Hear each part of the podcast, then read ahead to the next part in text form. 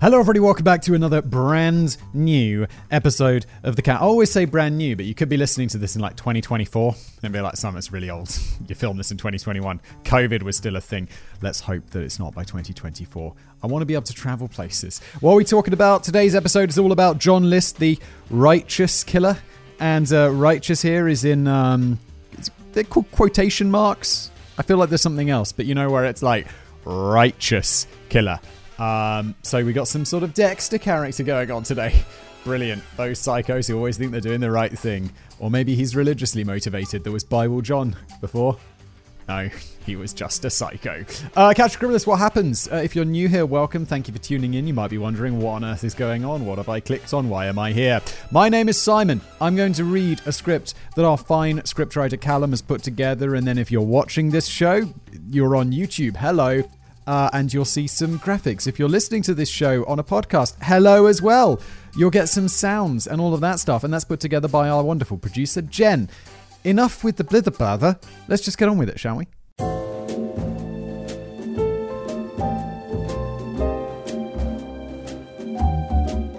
On the morning of the 1st of June 1989, housewife Dolores Clark, nee Miller of. Mm, oh my god. Midlothian in Virginia received a phone call that would blow her world to pieces. It was about her husband, Bob. He'd just been arrested by the FBI. A team of. That's got to be an intense phone call. Just you're just regular. Was she a housewife? Yeah, regular housewife going about your life in 1989. And it's not like the local police station call because he was drunk or something. You're like, oh, it's not like him to get drunk, but I mean, I guess. No, no, no. The FBI be calling. it's like, oh, sh- I think is that like Scotland Yard in the UK. The weird thing is, just because of television, I know so much more about how like, police works in the US because there's so many like cop shows and stuff. Um, but yeah, that's a pretty intense phone call. A team of agents had broken the perpetual boredom of the small accounting firm in Richmond where he worked and dragged him off in handcuffs. How is that possible? She must have thought as her husband's boss delivered the news. Bob was no criminal. In fact, he was probably the most boring, mild mannered man you could ever meet. 62 years old, balding, bespectacled, and God fearing. The only thrill it ever got was discovering a rounding error in a spreadsheet. Yeah, I don't imagine like the FBI raid many accounting companies for, for I guess he's a murderer because the title's killer, but that's pretty intense. But to hear the FBI tell it, Dolores never actually knew the real Bob Clark at all. In fact, they said that wasn't even his real name. It was actually a man named John List that the feds were after, and they were convinced that he and old Bob were one and the same. Dolores was about to discover that her husband wasn't the white bread Christian gentleman that she thought he was, but one of the most notorious, most detested, most monstrous killers in American history, who had been on the FBI's most wanted list for almost two decades. Have I never heard of this guy? Like, I feel like, you know, considering all the stuff I've watched or listened to or made, it's that I've never heard of John List. Well, um, I guess I'm, I'm almost certainly about to learn a great deal about him, aren't I? And so are you. Hello. Who was John List? there we go, Simon. Maybe just read the scripts, fact boy. So, who exactly was the man behind this fake identity? Well, it turns out that this painfully boring church going accountant was in reality a painfully boring church-going accountant. Okay, so John List wasn't exactly a master of disguise. In fact, his new life was so similar to the old one, it's a wonder it took 18 years to catch up to him. Is it a wonder though? Is it a wonder? We've we've heard about the police and their competence early in earlier episodes of the Casual Criminalist. Although the last episode I recorded, they were really good. So I'm like, I mean, I guess it's like swings and roundabouts, isn't it? Which means uh, pros and cons. Americans, I realise that phrase didn't cross the pond, but it should, along with the phrase bell end, by the way. Can't believe that's not a thing in America. It's very useful. Totally irrelevant to what's going on now. Although maybe John List was a bellend. Sounds like it. Born in 1925 to German immigrant parents, John Emil List was a Michigan native raised in a strict Lutheran household. His parents enforced strict regimentation throughout his upbringing, centered around intensive Bible study. Yay! His authoritarian father drummed it into little John that above all else, a man should be self sufficient and provide for his family and praise Jesus. But I, I, added that bit. But on the flip side, his parents were already deep into middle age when he was born and were so terrified of him getting hurt that they essentially turned him into a complete shut in. As you'd expect, up to become quite a repressed, neurotic young man, not particularly well liked by his peers. Yeah, it's really tricky because I've got kids, and it's like, you don't want them to get hurt and stuff, but you also are aware that if you stop them like from doing things, they're just going to become like shut in and afraid of taking any risk whatsoever. But on the other hand, you're like, oh, please don't cross the street without looking. please cross when the green man is there. Please. Um, yeah, I guess it's a balance you have to find. I'm working on finding it. Right now, I'm like, please don't hurt yourself. Please don't hurt yourself. My daughter fell off a bench. I like, took her for a five minute walk without my wife. And she comes back with a big scratch on her face and crying. And I was like, oh my God, what did you do? And I was like, well, she was climbing on a bench and I thought it looked really pretty. So I backed up to take a photograph and she fell off. I deleted the photograph so my wife can't see our daughter. You know, you know, it's those live photos that, that Apple insist on doing. Yeah, it's one of those. Uh, I deleted that. He was, by all accounts, extremely intelligent, but lacked even the basic social skills to function alongside others. What I'm saying is that from an early age, he was basically doomed to a career as an accountant. That's what he got his MA in after a stint as a lab technician during World War II, and John would be called into service again in 1950 as the Korean War began to heat up. At that time, he was assigned to Fort Eustis in Virginia. It was there that he met a woman named Helen, a widow whose first husband was killed in combat. It'd be one of those things where it's like, yeah, you get you get called up for warrant. It's like I'm an accountant. You got any books I could keep rather than going off to Korea and getting killed, please? I don't really know much about the Korean War. I know it's like one of those proxy communist wars, but I feel like Vietnam gets a lot more coverage. She had a daughter named Brenda from that first marriage, and not long after meeting John, she was pregnant for a second time. Our prudish apostle was, as you'll soon see, very selective with which part of the Bible he followed. Ah, those religious people. They're the best, where it's like, yeah, yeah, just pick and choose the bits you like and ignore everything else. It's not how it works, is it? Fearing what his Bible bashing parents might think if they discovered he was having premarital sex, John agreed to Helen's demand of marriage. The two were joined in holy matrimony on December the 1st, 1951, after which Brenda pulled the old baby baiting switcheroo maneuver. What is that? So she was pregnant. She revealed she was never pregnant at all. Oh no!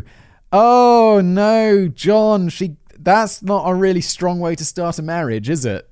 Jeez. John was understandably pissed, but in his old school Christian morality, getting divorced was almost as bad as siring a bastard. He decided to stick the marriage out, despite the unfortunate start. Unfortunate start, so you basically are marriage based on lies. Brilliant start, guys. This is going to work out. Spoiler alert. I mean, I haven't read this out of time, but uh, if anyone's thinking this is going to end well, um, you're, you're listening to a true crime podcast, not the happily ever after married couple podcast, are you?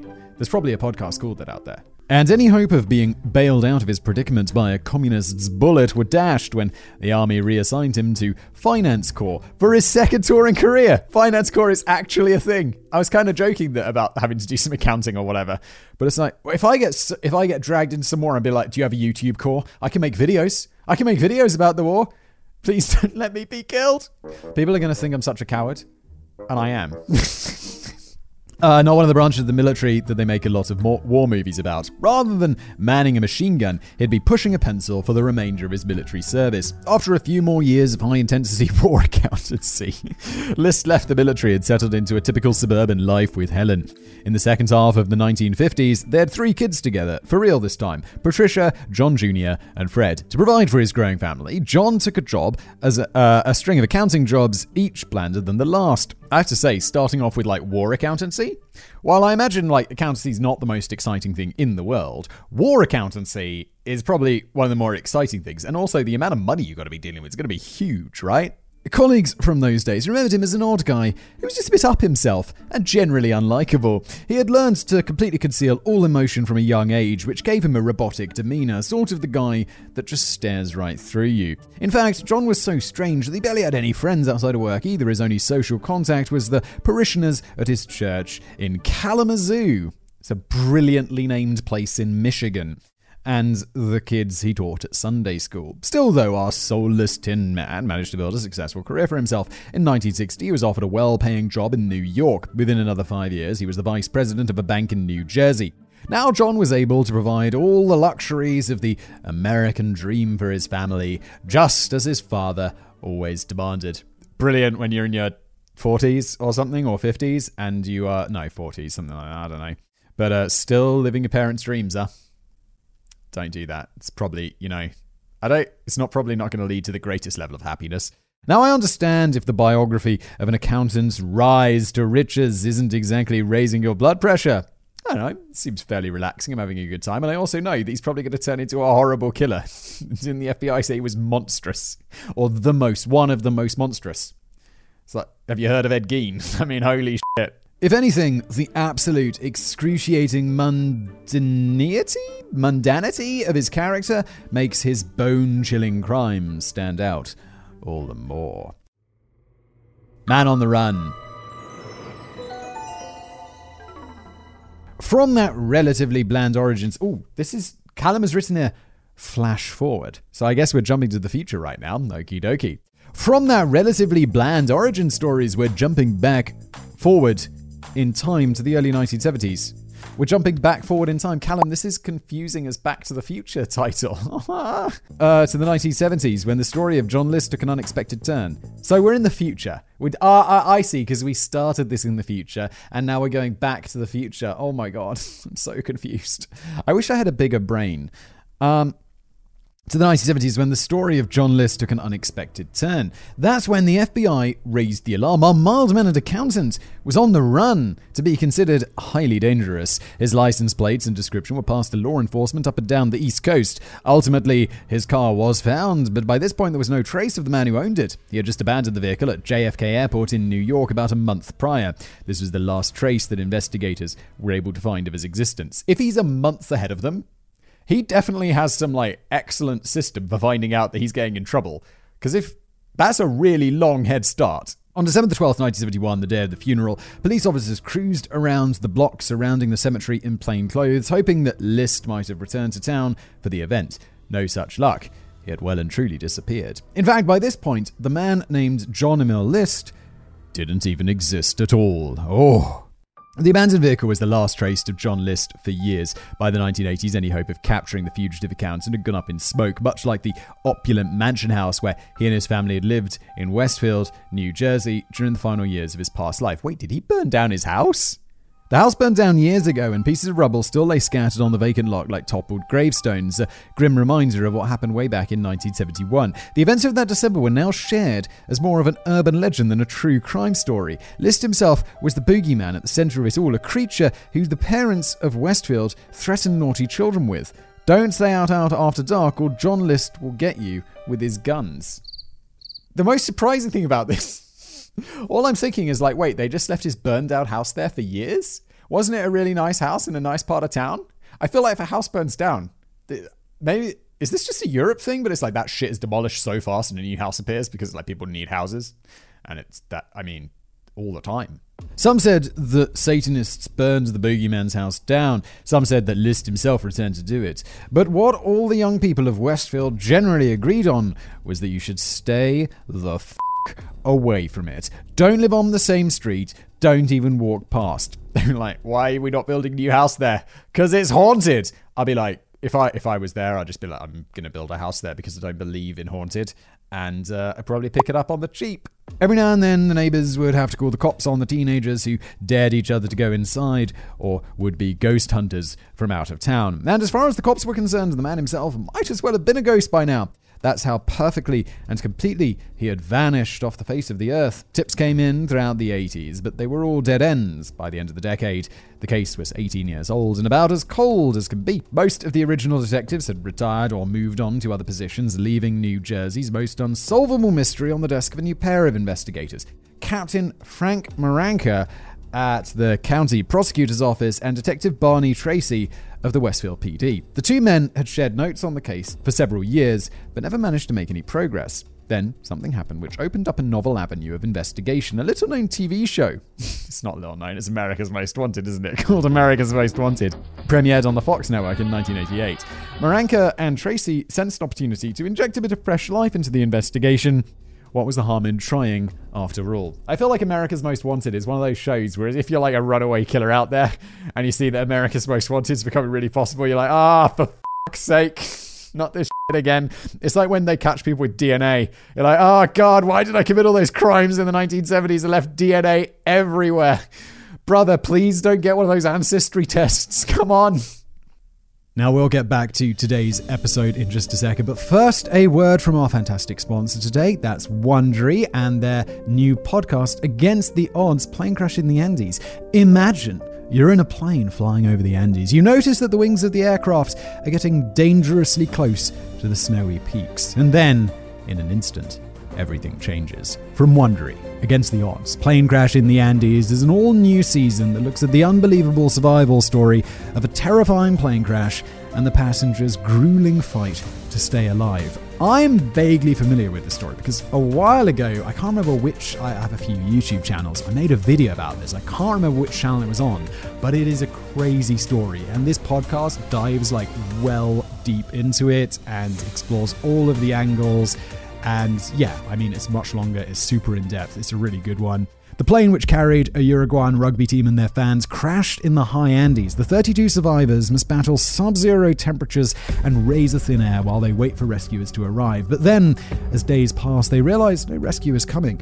They are on their own in this frigid and desolate landscape. How will they keep themselves alive without food, water, or warm clothing, and with no means of contacting the outside world. This season of Against the Odds Plane Crashed in the Andes is the unbelievable story of their survival. Yeah, if you enjoyed this podcast, which I feel is kind of me telling a story combined with, you know, the odd sound effects and uh, kind of atmospheric stuff, this podcast is the same sort of vibe as uh, as this new show from Wondery. So I, I really think you'd dig it. Uh, you could go to listen to Against All the Odds on Amazon Music, Apple Podcasts, or you can listen ad free by joining Wondery Plus in the Wondery app. Wondery, feel the story. And now back to today's episode. The Bust.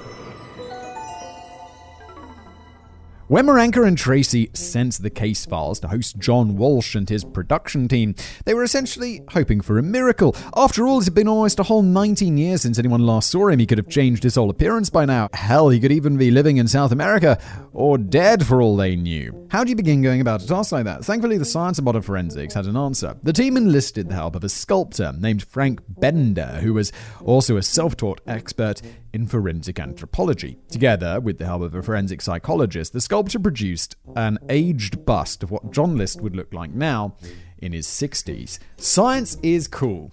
I mean, it just is. It wasn't just a matter of scribbling some wrinkles on an old Polaroid and whipping up a plaster cast version. Bender's process was all about getting to know the subject as deeply as possible to envision how every part of their psychology and lifestyle might affect how they look. I was wondering what a psychologist had to do with this, but now I understand it because it's like, yo, if he's been smoking, if he's, you know, if he was a glutton, if, I don't know, he had like, if he was balding, all of this stuff you can learn about him and use that to like, okay, maybe he's a bit gaunt. Maybe he's got like that smoker's face. I don't know, you know what, like when smokers get old, they look a bit weird. Um, or, you know, maybe he's got, maybe he's a bit chubby, all of this stuff. That's pretty clever. I like it.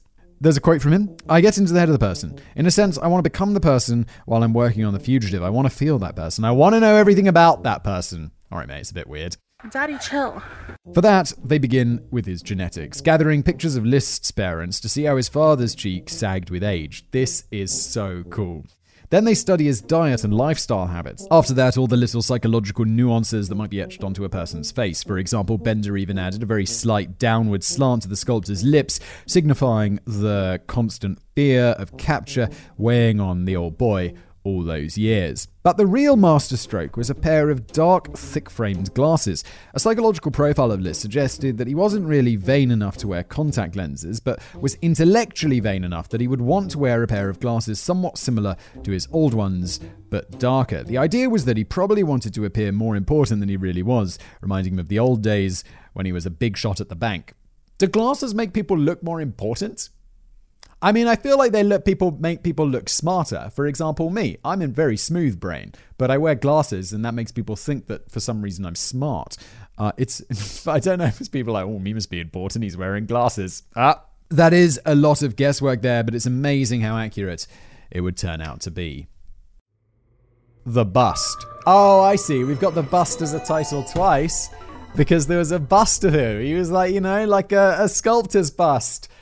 The result was a lifelike visage of what John List should conceivably had looked like, have looked like almost 19 years after anyone last saw him. The model made a relatively brief appearance on the May 21st, 1989 episode of America's Got Wanted, followed America's Most Wanted, sorry, following a segment of reenactments of the events of 1971. Host John Walsh led the appeal for information while the cameras focused in on the uncanny plaster image of the renegade accountant. That image reached 22 million million households all across the country, the biggest dragnet that any cold case detective could hope for. And among the viewers who tuned in that night, lo and behold, was one Robert Peter Clark of Richmond, Virginia. If I was that dude and I saw my face on like America's Most Wanted after all my serial killing past, or I don't know what he got up to, but I'm assuming it's bad, I'll be like, well, I wasn't in South America, but I goddamn soon well I'm gonna be.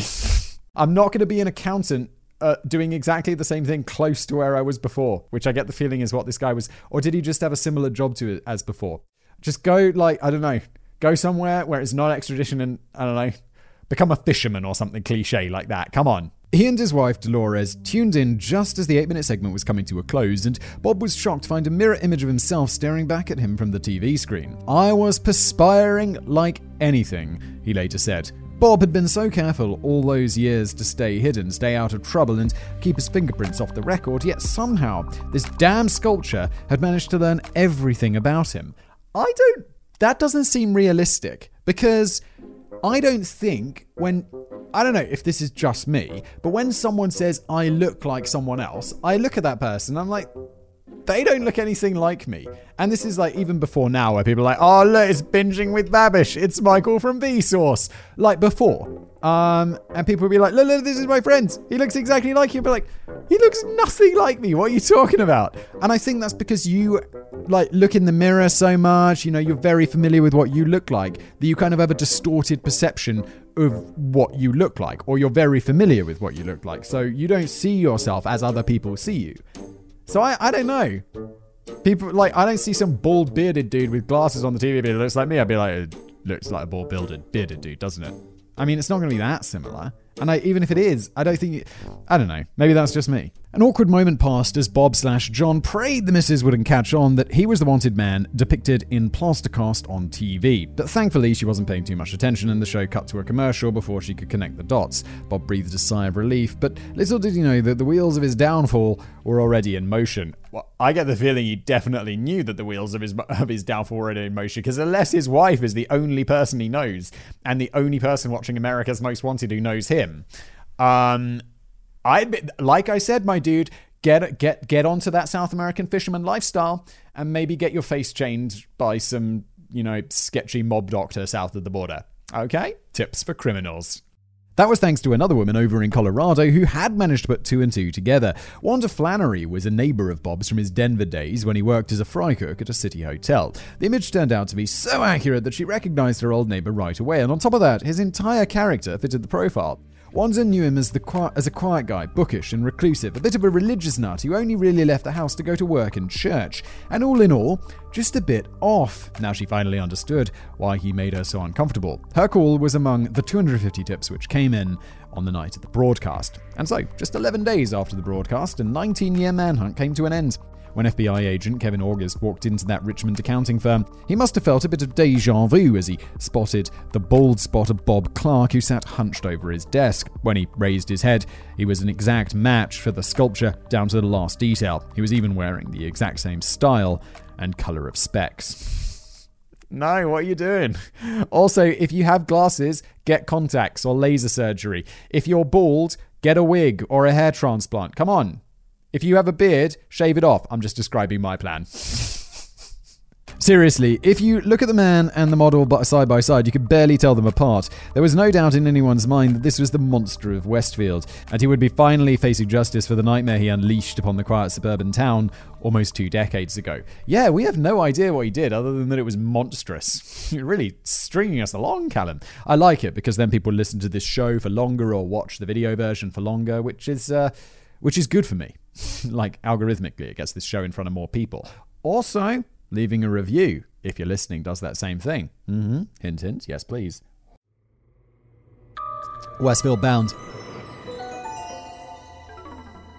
Let's flash back again to the mid 1980s, when 60s, sorry, when John List's American dream was at its peak. He'd just landed that executive role at the New Jersey Bank and now had the money to move his family into one of the most desirable neighborhoods in the affluent town of Westfield. This is a town of colonial mansions, homeowners associations, and good church going families. The sort of place where your neighbors will gossip about you if the lawn grows more than a millimeter above the permitted length. Moving to a swanky suburban paradise like this seemed like the proper thing to do when you had a bit of money, a way of showing the world and the ghost of your overbearing father that you can provide for your family. That's the kind of pride List must have felt when he and his family moved their things into Breeze Knoll, a 19 room post Victorian mansion on one of the town's most desirable streets, Hillside Avenue. This guy was making some money. Think marble fireplaces, claw footed bathtubs, four poster beds, real luxury. It even had a self contained apartment in the loft for John's mother, Alma, to live in. To give you an idea of how much this place must have cost him, consider the fact the ballroom at the rear featured stained glass skylight. That had to be a Louis Comfort Tiffany original. I've never heard of it. So it's like brands I've never heard of, either super expensive or super crap. It's like one or the other because, you know, can't afford the expensive ones, but you know, the, the other ones you just never hear about because there's millions of them. It was valued somewhere around a $100,000 for that one feature alone. Wait, hang on. It was valued at a $100,000 for that one feature alone, about $650,000 today. Wait, does that mean like that part of the house was $650,000? Because if so, that's outrageous.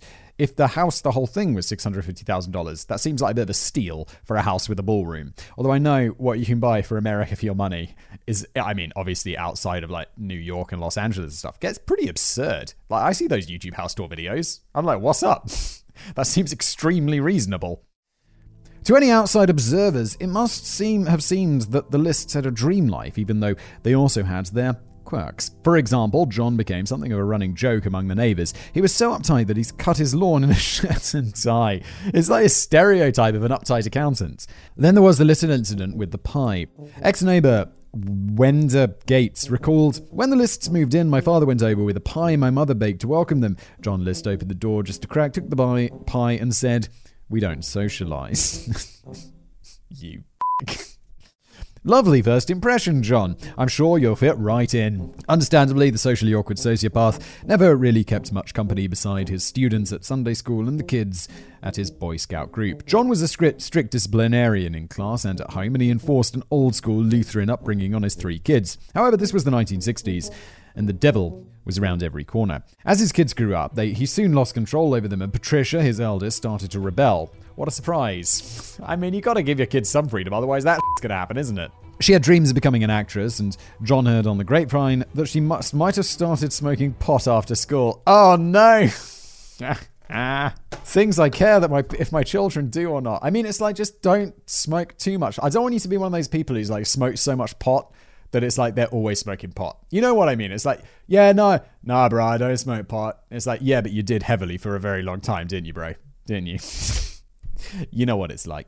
List was losing control of his little Lutheran world. Even his romantic relationship was on the rocks, as by the 1960s, his wife, Helen, was a full blown alcoholic who barely left the house. To be fair, I'd probably need half a bottle of whiskey a day if I lived with a guy like that. Yeah, yeah, I'd just, I'd be on all sorts of shit. I'm like, what was the girl's name? Uh, give me some of that weed, I'm confiscating it. But it wasn't just that stress that was getting to Helen. She had a dark secret of her own that was eating up her inside.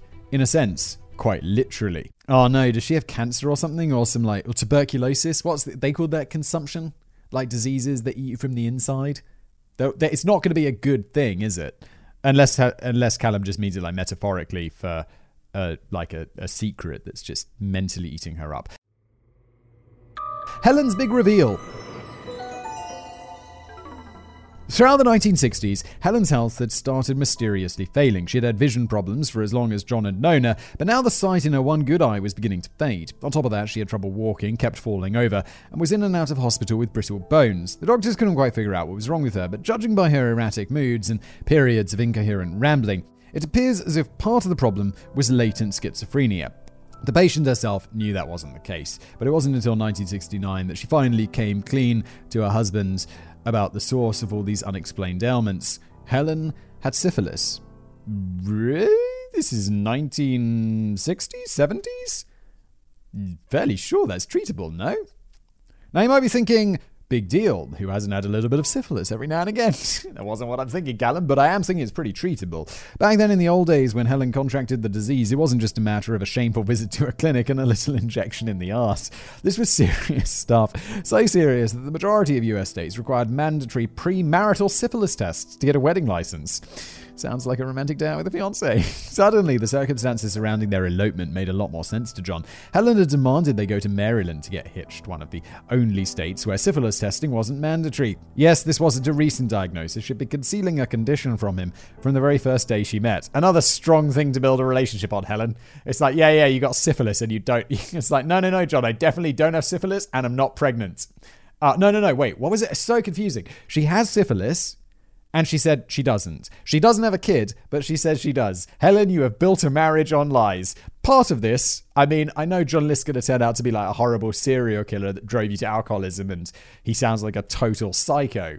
But uh, you are also not the most brilliant person ever, are you? She contracted it from her first husband way back in the 40s when treatment was still very rudimentary, and now she was deep into the tertiary phase of the disease. At that point, it's largely incurable even today and can cause severe damage to the brain and central nervous system. Ah, okay, so you gotta have syphilis treated early, or it's going to uh, cause problems. I didn't know that. Things went from bad to worse for Helen as her condition progressed, leading her deeper into alcoholism and addictions to barbiturates and tranquilizers, which, which she tried to keep hidden from the family. And of course, her dearest husband was almost definitely infected too, so oops a daisy. This isn't very responsible, Helen. John List's little secret. But amazingly, the fact that he was most likely in the intermediary stages of a sometimes fatal STD wasn't the biggest of John List's issues. Helen wasn't the only one keeping secrets. As it turns out, our high flying accountant actually crashed and burned just one year after getting that bank job and suddenly didn't quite have the budget for ballrooms and Tiffany skylights.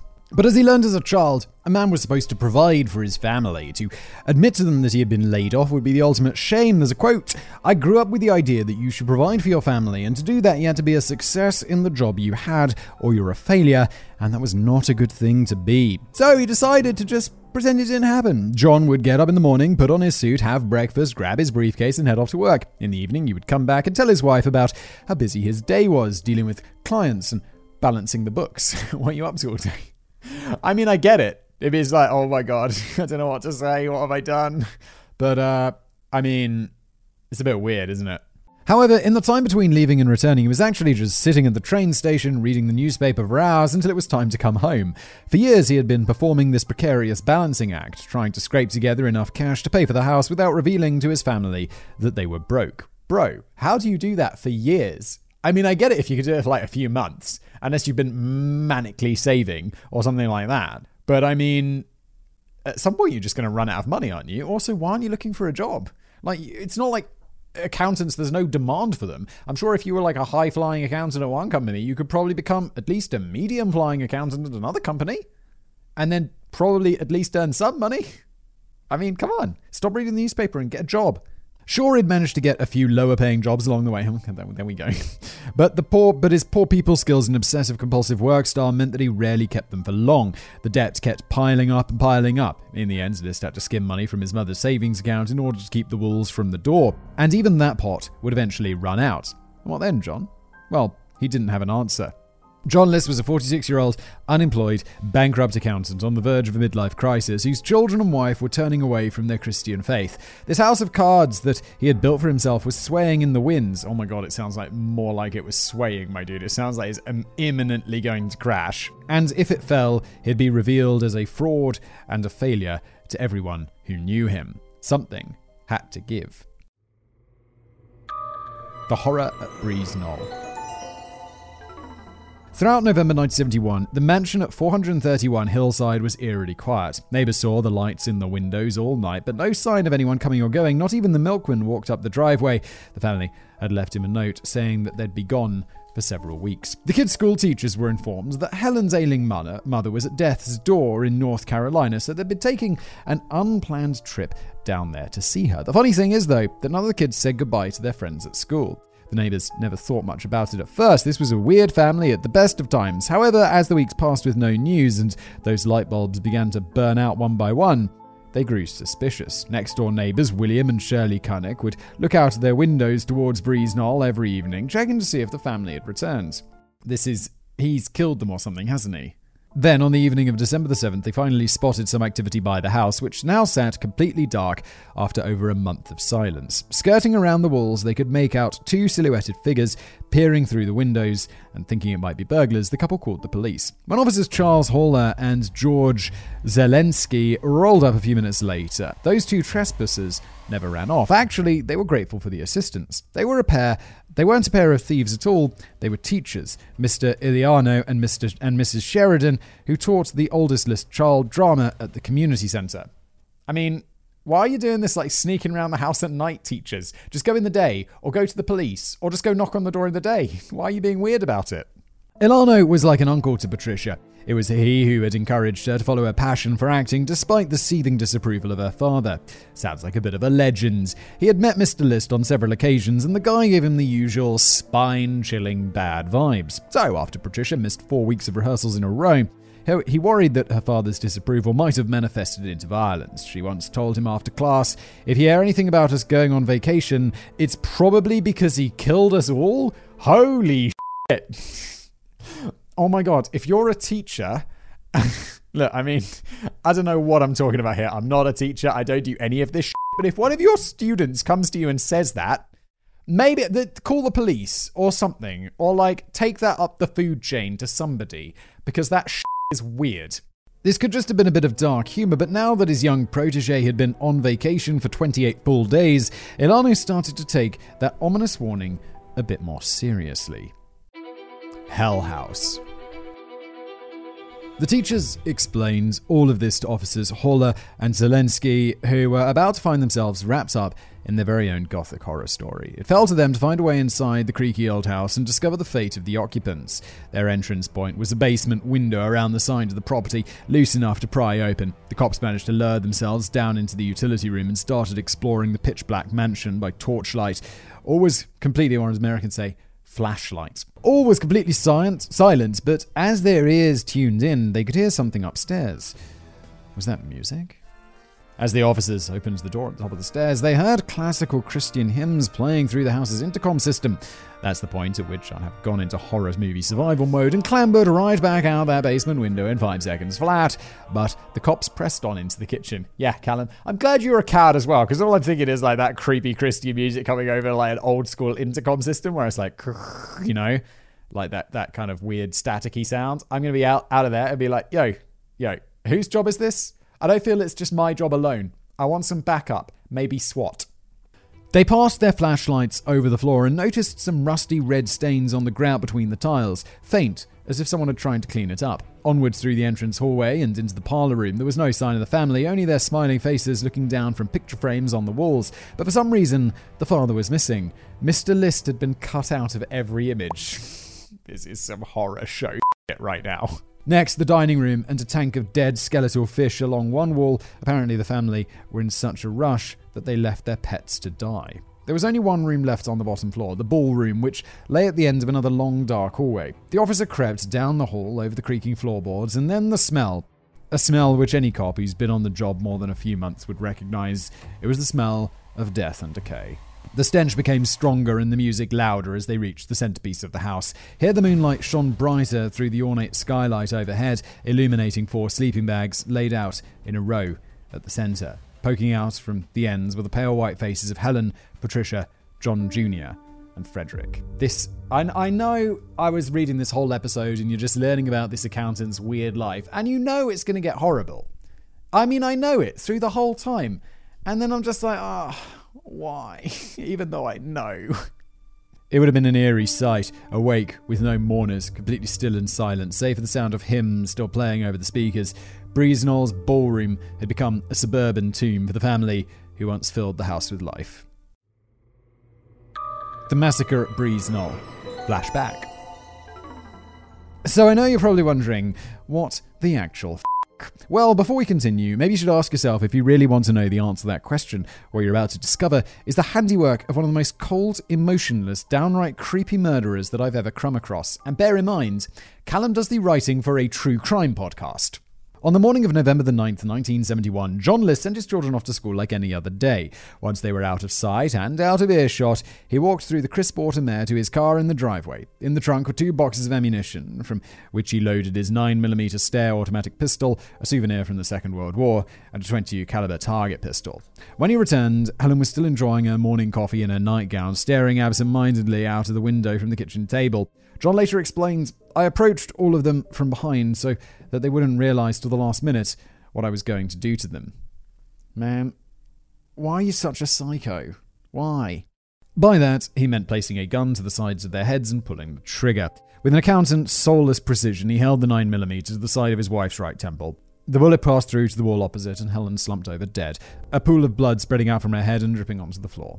Expressionless, John List turned away from his wife's corpse and made his way up the stairs to confront the other woman in his life, his 84 year old mother. Alma List was in the middle of gathering ingredients from a pantry when John opened the door to her loft apartment. What was that noise? she asked. But John never answered. Instead, he walked over to his mummy dearest and kissed her, like Judas, he described it. She died instantly from a single shot above the left eyebrow. The Gospel according to John. It wasn't even nine o'clock yet, and John List had already callously executed his wife and mother in cold blood. Judging by his account, he didn't even feel regret at the time. If anything, he was actually quite pleased at his own efficiency. It would be hours before the kids came home, leaving him plenty of time to tidy up the scene. First, he went to the basement and grabbed a pile of Boy Scout sleeping bags. He unfurled one on the kitchen floor and rolled his wife's body into it, dragging her through the hallways and into the ballroom. His mother turned out to be too heavy to move, so he left her upstairs with a dish towel covering her face. With both bodies safely out of sight, he began scrubbing the floors in the kitchen and the attic, determined to clean away every trace of blood. But the tiles and floorboards were already deeply stained. He checked the clock. 10 a.m. Still plenty of time to wrap up the rest of his to do list for the day. As if it was just another day at the office, he went into the study and started drafting letters to his family and acquaintances. After that, he wrote one to his employer, sealed in an envelope with a few bits of paperwork. In the letters to relatives, he outlined justifications for breaking the fifth and most crucial of the Ten Commandments. He talked about how his kids had been corrupted by a modern life and how his wife had transformed from an attractive young woman to an unkempt and paranoid recluse. John, mate, you are hardly one to talk. You psycho. As an unkempt and paranoid recluse, I take offense to that. Just because I haven't showered in a couple of weeks doesn't mean you can shoot me, but John Lister genuinely convinced himself that he was actually doing his family a kindness. As he saw it, they were on the verge of spiritual and moral ruin. Soon they'd be out on the streets, cold and ashamed, living on welfare, and he would be to blame. He wanted, no, he needed, to spare them that embarrassment. As things stood, they hadn't strayed from the righteous path entirely, meaning there was still a chance they could get into heaven if only someone could speed up their arrival to their pearly, pearly gates. I like, I don't know if John List, I mean, John List is obviously a psycho. But he obviously is very religious and believes all this stuff. So he's like, yeah, if I kill them now, they're definitely getting to heaven. Which is some twisted ass logic, my man. But, uh, I mean, it's not real, is it? So you're just killing them and they're just going into a void of nothingness forever. Which makes it, I mean, dude, dude, no. With that in mind, earlier that year he had started dropping casual hints at the dinner table. I remember talking about funerals and cremation and burials. They thought I was being real clever. What? Little did they know, his questions were not hypotheticals. Side note if a family member ever starts dropping hints like that, you better start coming to the dinner table strapped. Yeah, my dude. It's like. So, uh, have you thought about your funeral? Have you thought about what sort of casket you'd like? It's like, I'm 40. I'm, I'm a child. These, these are his kids. I'm like, I'm 14, Dad. What are you talking about, you psycho? Again, if, uh, just pro tip, if that's happening to you, uh, don't come to the dinner table strapped, but uh, definitely go to the police, okay? Specific burial instructions for each family member included in his letters. I'm pretty sure they would all have ticked the no death thanks box if given the choice. Sadly, their father had already made that decision for them. My assignment for the day. With his confessions all signed and sealed, it was now time for List to start laying the foundations for his great escape. He made a phone call to the woman who drove his two sons to school each morning to tell her that she wouldn't have to come for them the next morning. The family were taking a trip down to North Carolina. A bunch more phone calls to friends, neighbors, and his employer followed. After that, John took a trip into town to have the post office hold the family's mail and went to the bank to cash out the little left of his mother's savings bonds. The teller reported that he had even stayed to make sure they gave him the correct interest down to the exact cent, like a good accountant would. All that deception is hard work, so when the cold blooded killer returned home, he cooked himself up some lunch and ate it at the same table that was slick with his own wife's blood just hours before. And at this point, I'm not even surprised, because we know he's totally bonkers. It's like, yeah, yeah, he had lunch at the dinner table. Well, he just shot his wife and his mum that morning, so it doesn't really surprise me that he's just chilling out having lunch. It's like, yeah, yeah, yeah. And then he cut his wife's head open and used the top of her head as a bowl for some soup. I'll be like, yeah, I mean, it's not a stretch, is it exactly? As he was finishing up, the phone rang. It was the nurse at the high school. His daughter Patricia wasn't feeling well. That was unexpected, but not unwelcome. John was a little worried about what might happen if two kids arrive home at once, so any chance to bring them back one by one was welcome. So he drove to the high school to bring Patricia back to 431 Hillside. Just moments after she stepped through the door, he pulled out his 22 caliber pistol, and a few minutes later, Patricia lay next to her mother in the ballroom. After a couple more hours of admin, it was time to pick up the younger son Fred from his football game. Just like his sister before him, the teenager met his end just seconds after he stepped through the door. Now three bodies lay side by side in the ballroom, pedantically arranged in a row. List approached massacring his family with the same clinical efficiency that he applied to every area of his life. I love efficiency, but why? The last to arrive was John Jr., who was just turning into Hillside Avenue when his younger brother was murdered. The last victim must have sensed that something was very wrong when he saw his father standing there with a vacant malice in his eyes.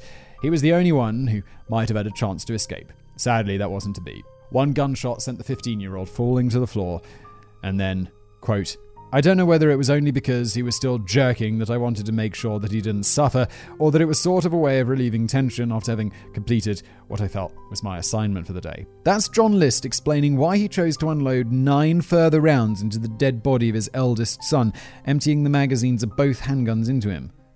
What the f?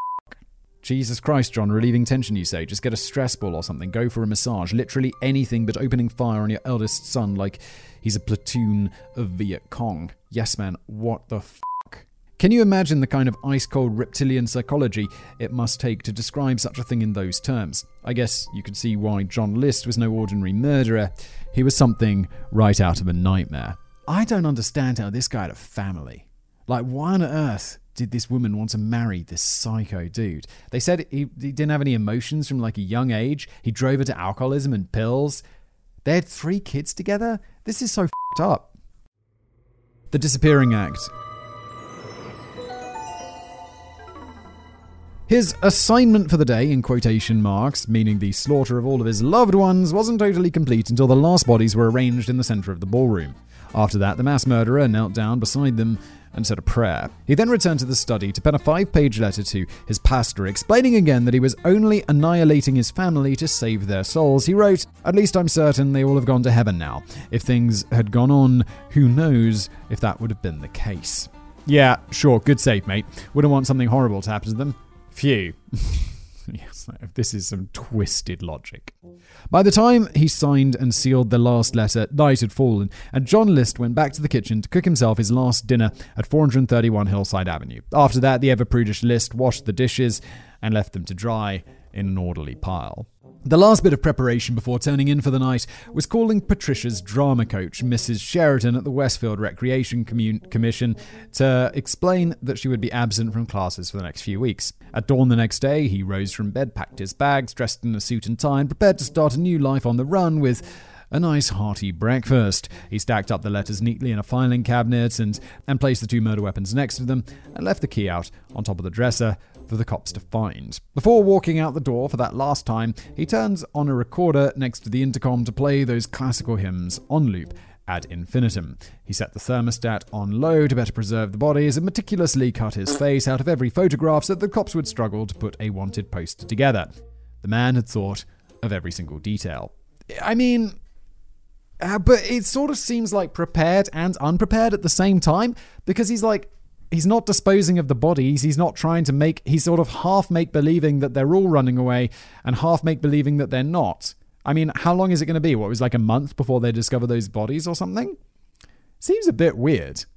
He then drove to JFK with about $2,000 in the glove box and abandoned his car uh, as a little red herring to throw the cops off the scent. Yeah, I, okay, so before when I said he must have had some like good like prediction thing or way of keeping his life secret for him to get like a month's getaway, I assumed wrongly that he was already wanted by that point, but he wouldn't really be wanted until they found the bodies, which was a month later, which makes a lot more sense than him being like some super slick spy escape mode. And then it was just a matter of hopping on a bus into the city and traveling by train to Denver. By the time the decaying bodies of the family were found, John List's old identity had dissolved entirely. He was now Bob the Fry Cook, going on with his new life as if nothing had happened. So began a manhunt that would span almost two decades and ultimately be undone by the magic of forensic art and prime time television. And the rest, as they say, is history. Judgment Day. Flash forward. Normally, I have to say that I find flash forwards and flashbacks, like in TV shows, usually a bit confusing. Callum has written this really well. I'm entirely following, and we keep going back and forward all the time. Really nice work, Callum. You're now basically all caught up with the story of John List from birth to capture and the bone chilling incident at the center of his life. All that's left is to look at exactly how his past ultimately came crashing down on top of them. If we cut back to that scene in the office building when a 64 year old List is being apprehended with the FBI, we find that he sticks to his story to the bitter end. Even as he was being interrogated, he denies that he was the man they were looking for. Dolores, his second wife of four years, clung on to the belief that he was telling the truth. Even after Bob Clark was extradited to New Jersey, he kept playing dumb until some evidence cropped up that, that proved once and for all who he was. Shortly before the murders, List applied for a gun permit so he'd be able to take his 9mm to the shooting range for practice. On that application was a fingerprint, which turned out to be an exact match for the man arrested halfway across the country 18 years later. That and a telltale scar behind one ear were all the evidence the prosecution needed to convincingly prove that he was the bogeyman of Westfield. The trial. Seeing as we just said convincingly prove, I get the feeling we're going to know how the trial's going to go. In the lead up to the trial, List was diagnosed with obsessive compulsive disorder and seemed to display a psychopathic lack of remorse for his crimes. In his eyes, it was just a plain matter of pragmatism. The psychiatrist, Dr. Miller, reported, quote, he was trapped into believing that as wrong as it was to murder your family, it was more wrong not to take care of them. Not take care of them. I was like, to take care of them, like to murder them? Dude, no. But to take care of them, like financially. He believed that he was saving them from the humiliation and embarrassment of being on the public dole. So, of course, if you can't take care of them, you take care of them. Ah, yes, Callum and I, same page. The logic simply doesn't make sense to most people. Thankfully. Dr. Simring added that List showed no evidence of anything that approached genuine remorse. He's a cold, cold man. Yeah, he's a psycho. Total psycho. Or sociopath, or whatever the word is. That was very much how he appeared in court when the trial began in April 1990, cold and emotionless. Since his identity was now confirmed without a doubt, his defense team led with claims of diminished responsibility instead. Quote, I feel that because of my mental state at the time, I was unaccountable for what happened. I ask all affected by this for their forgiveness, understanding, and prayer. Mate, you coldly and calculatedly murdered your family. That you prison, prison, death penalty. I don't know.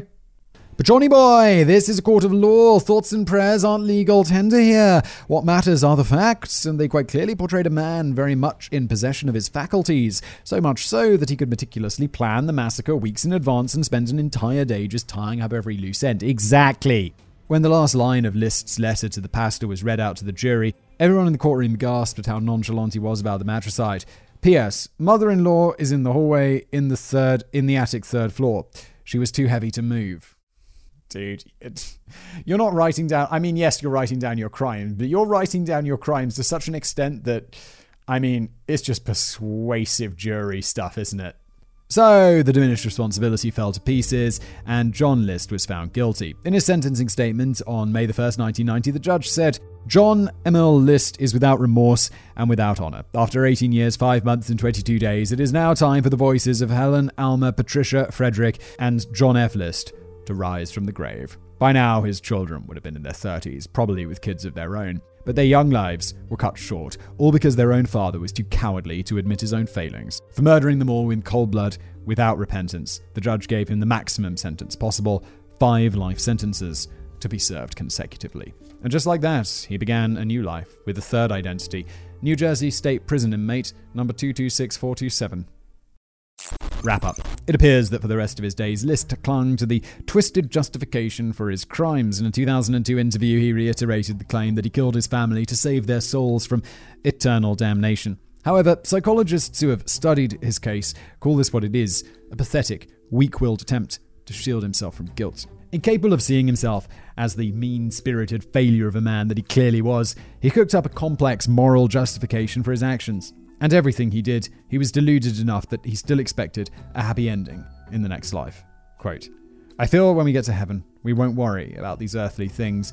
They'll either have forgiven me or won't realize, you know, what happened. I'm sure that if we recognize each other, that we'll like each other's company just as we did here when times were better. Mate, no one liked you when you were a free family man. Everyone thought you were a dickhead. And now you're, you know, and no, no. If heaven was real, you're not going there. You're definitely not. Yeah, John, they probably won't even remember the whole murder thing. Just let bygones be bygones, yeah? And is it not a bit bloody optimistic that he's planning on getting into heaven himself? I mean, I'm not a biblical scholar, but let me have a quick Google. Whoever sheds the blood of man, by man shall his blood be shed. Genesis 9 6. We should not be like Cain, who was of the evil one and murdered his brother. John 3:13. Probably best thou not massacre thine own family, thou absolute ballbag. Callum 714. Yeah, John, the good book is pretty damn clear on this one. Murder is bad. So even though I'm not religious, I'm willing to bet that it wasn't the land of milk and honey waiting for our religious mass murderer when he passed away in 2008 at the age of 82. Ah, isn't it sad that he lived to be 82? I wish someone had killed him in prison earlier. oh my god, I, but I mean, it's like that's a joke, but also, I mean, is it? the papers announced his passing at the St. Francis Medical Center on Good Friday. On Good Friday, where he had been transferred after complications from pneumonia caused massive blood clots in his lungs. Oh no. I know we were all hoping for a struck down by holy lightning, but I guess we'll get what we can get. I was hoping for a shanked in the showers, to be honest. Dismembered appendices.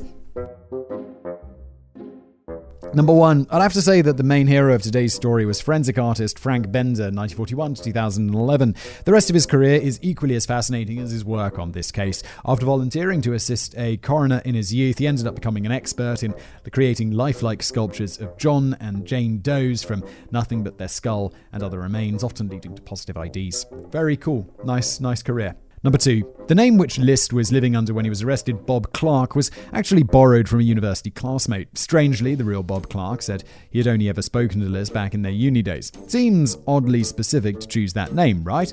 Maybe the awkward, unattractive List secretly harbored a bit of jealousy against the other man all those years ago. Yeah, I mean, these kind of psychos, are the so- this this guy's exactly the sort of person who'd still be thinking about some petty shit all those years later. it's like, mate, just get over it, all right? Number three, Helen List's medical records were examined by the defense during the trial, revealing that due to the experimental nature of penicillin and wartime shortages, she received the traditional treatment for the disease when she was diagnosed in the 1940s malaria. Yeah, I know this because the malaria, um, they'd give you malaria, it would raise your temperature to such a degree that it could uh, kill off uh, the syphilis. Yes, using swallow the spiders to catch the fly logic, the common treatment for this STD was a heavy dose of the tropical virus. Apparently, old timey doctors thought they could just inject you with anything and hope the diseases battled to the death. Except in this case, there was actually uh, good science behind the malaria treatment. It's uh, it, pretty fascinating stuff. Anyway, but obviously, uh, that it'd be better if there wasn't shortages because, I mean, antibiotics is just better. Uh, this has been an episode of The Casual Criminalist. Thank you, everybody, for listening. It's always cheerful, those ones where the guy kills his family. Um, this was horrible. If you enjoy the show in general, though, please do, if you're listening to it in its podcast form, leave a review. That would be wonderful. Thank you. Make it a five star one if, if you like. Or uh, if you think it's a bit shit, you can leave a worse review. That's okay. I don't mind. I mean, it hurts my soul a little bit. But uh, yeah, yeah, it does. Or uh, if you're on YouTube, give it a thumbs up and uh, subscribe. And thank you for watching.